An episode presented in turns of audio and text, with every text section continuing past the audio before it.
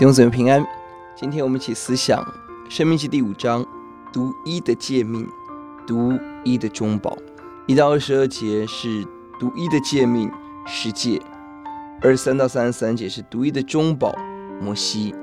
对新的一代的人重新表达神的十诫是特别的重要，在所有启示的律法以前，《生命记》的十诫跟出埃及二十章的十诫比较起来，纪念安息日的理由。改变了，在出埃及记是纪念神六日创造，但在生命记是纪念神带领以色列人出埃及的这个神迹，并且增加了让奴役可以休息的这个法则。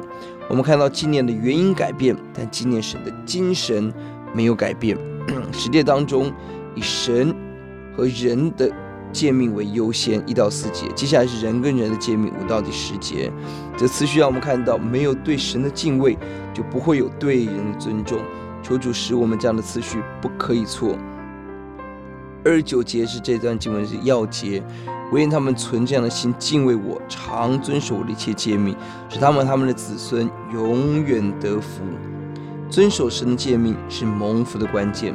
不但我们蒙福，我们的子孙也必大大的蒙福。而守神的诫命最重要在于从心里头对神敬畏。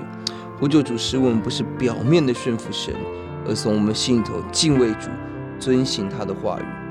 呼求主帮助我们，让我们一代一代的要回到我们与神所立的约当中。特别这个世界一次两次，神提醒我们要认识他，要敬畏他。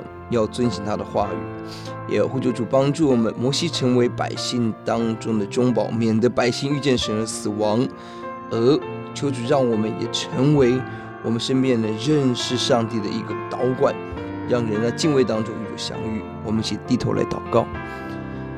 耶稣，我们感谢您，主啊，施恩怜悯，你在这个时代与我们重新订立你的世界，你的约。求主帮助我们，欧主啊，让我们选择纪念神，是独一的神。主要，让我们选择与人有一个真实美好、神所喜悦的关系。求主教导我们，听我们的祷告，奉耶稣的名，阿门。